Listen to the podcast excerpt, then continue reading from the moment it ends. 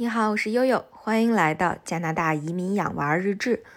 在刚刚过去的这个周末啊，感觉事情还是挺多的。呃，从我们这个节目的题目来说，多伦多呢终于迎来了2021年的第一场雪，而这第一场雪呢，竟然是发生在了黑五之后的十一月二十八号，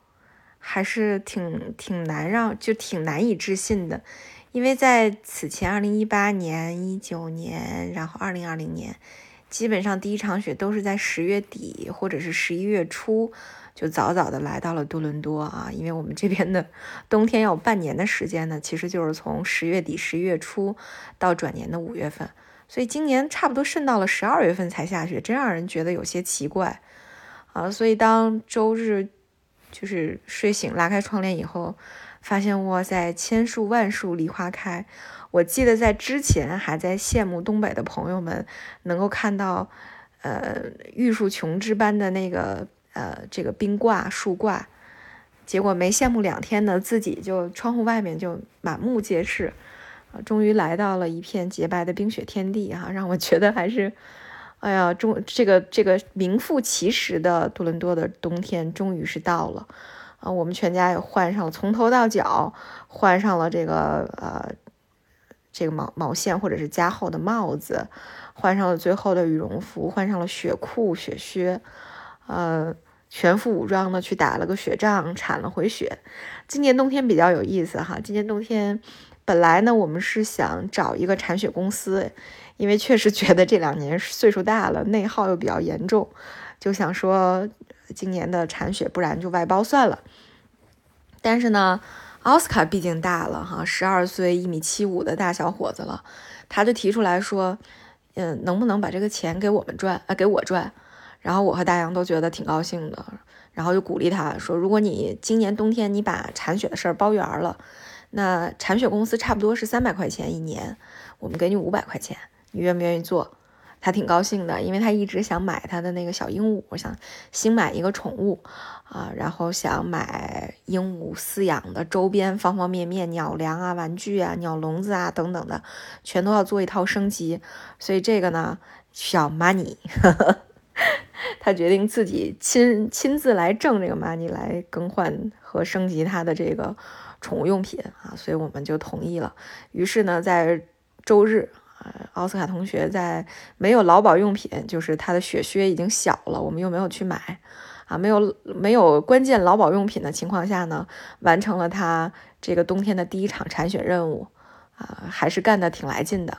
然后又带着小珍珠呢，在外面堆了一个大雪人儿啊，大家可以看一下，雪人的鼻子呢是用胡萝卜做的，眼睛呢是用葡萄做的，然后两个手臂呢是我从后院的树上折的树枝。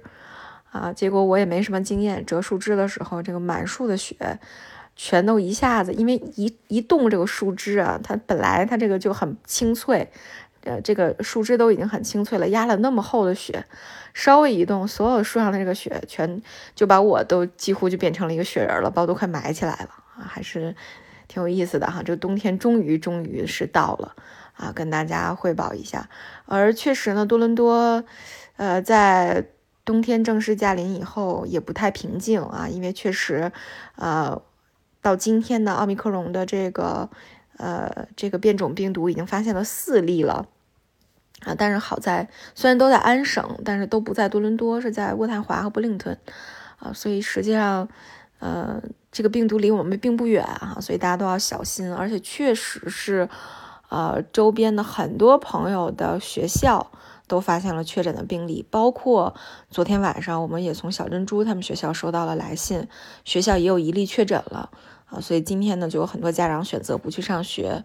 呃，学校的总监今天晚上还给我们这个教育区的呃这个华人的负责的这个这个叫什么学监发了邮件，说学校正在商量啊，大家可以自由的。就看能不能提供家给家长们更多的选择。如果家长觉得不安全的话，呃，就把孩子们从这个在在学校上课改成网络教学，就可以在家上课了。所以也能看到，反正我们这个学校还算，呃，应对措施比较快的啊。因为我我觉得现在这些老师们也已经被我们折磨的差不多了，呃，就是对于这种同时又给班里的学生上课，也同时要给这个坐在家里的镜这个镜头后面在网络上上课的小朋友们同时讲课的这个模式，也已经基本上习惯了哈。对，但是因为因正是因为这种混合的模式，其实作为我来说，作为家长来说，是挺容易能够。旁观到他们小学的课的，然后今天我还在跟，就是我们在外面玩的时候，还跟另外一个学生家长在聊，说，哎呀，这个学校的也挺也挺有意思的，因为老师呢会时不时的摘口罩，比如说我要给大家演示一下这个 cat dog 怎么拼或者某一个怎么发音的时候，他可能就需要把口罩摘下来，给大家来做一下嘴部的动作，让小朋友观察一下。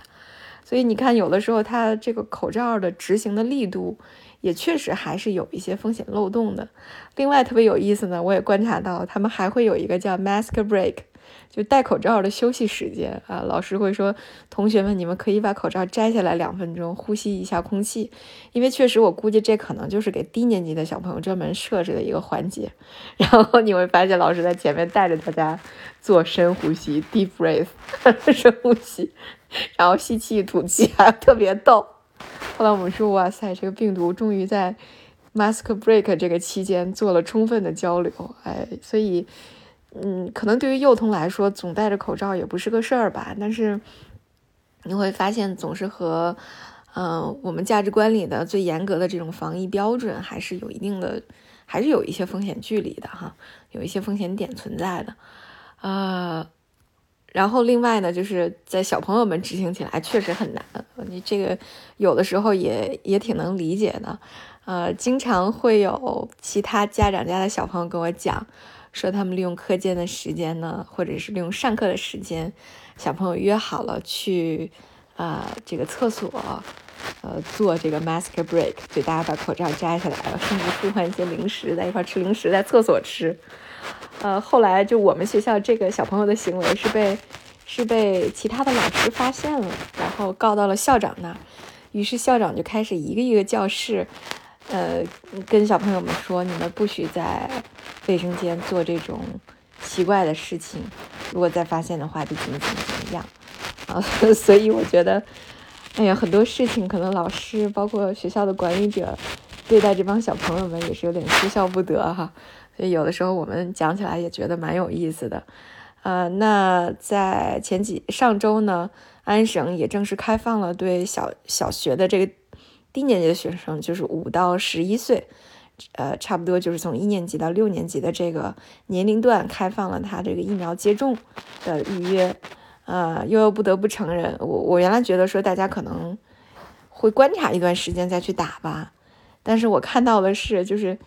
前几天你登进去根本就约不上，就是这个系统就满的，你你找了附近的几个周边的城市，你可能都约不上疫苗。终于在今天早晨，我成功约到了十二月九号的啊，然后我有周边也有一些就是小珍珠他们班的有一些同学，也都是约在十二月六号啊、七号呀。嗯，因为万锦的接种点比较多啊，所以我们之前的小学的小朋友们。差不多在这几天都去接种了，能够看到家长群里面就讲说小朋友接种的情况，但基本上，嗯，目前我收到的就是胳膊疼，啊，还有一些很多的小朋友都是没有什么感觉，接种完第一针，啊，那在呃加拿大这边呢，呃，这种低龄儿童的接种的周期是八周，就第一针和第二针要隔两呃要隔两个月左右的时间，啊，不像大同隔的是三周。啊，所以这个时间周期还蛮长的，啊，所以十二月九号接种完第一针，呃，以后那珍珠可能要二月九号才能接种完第二针，所以这个这个这个周期还是挺长的哈，这个也要及早的规划和布局，啊，好吧，絮絮叨叨的说了跟冬天和疫情有关的各种情况。也让大家了解一下我们最近的生活状态，好吧？那今天呢，我们的节目就到这里。如果有什么问题的话，欢迎大家在我的节目底下留言。我是悠悠，感谢您的收听。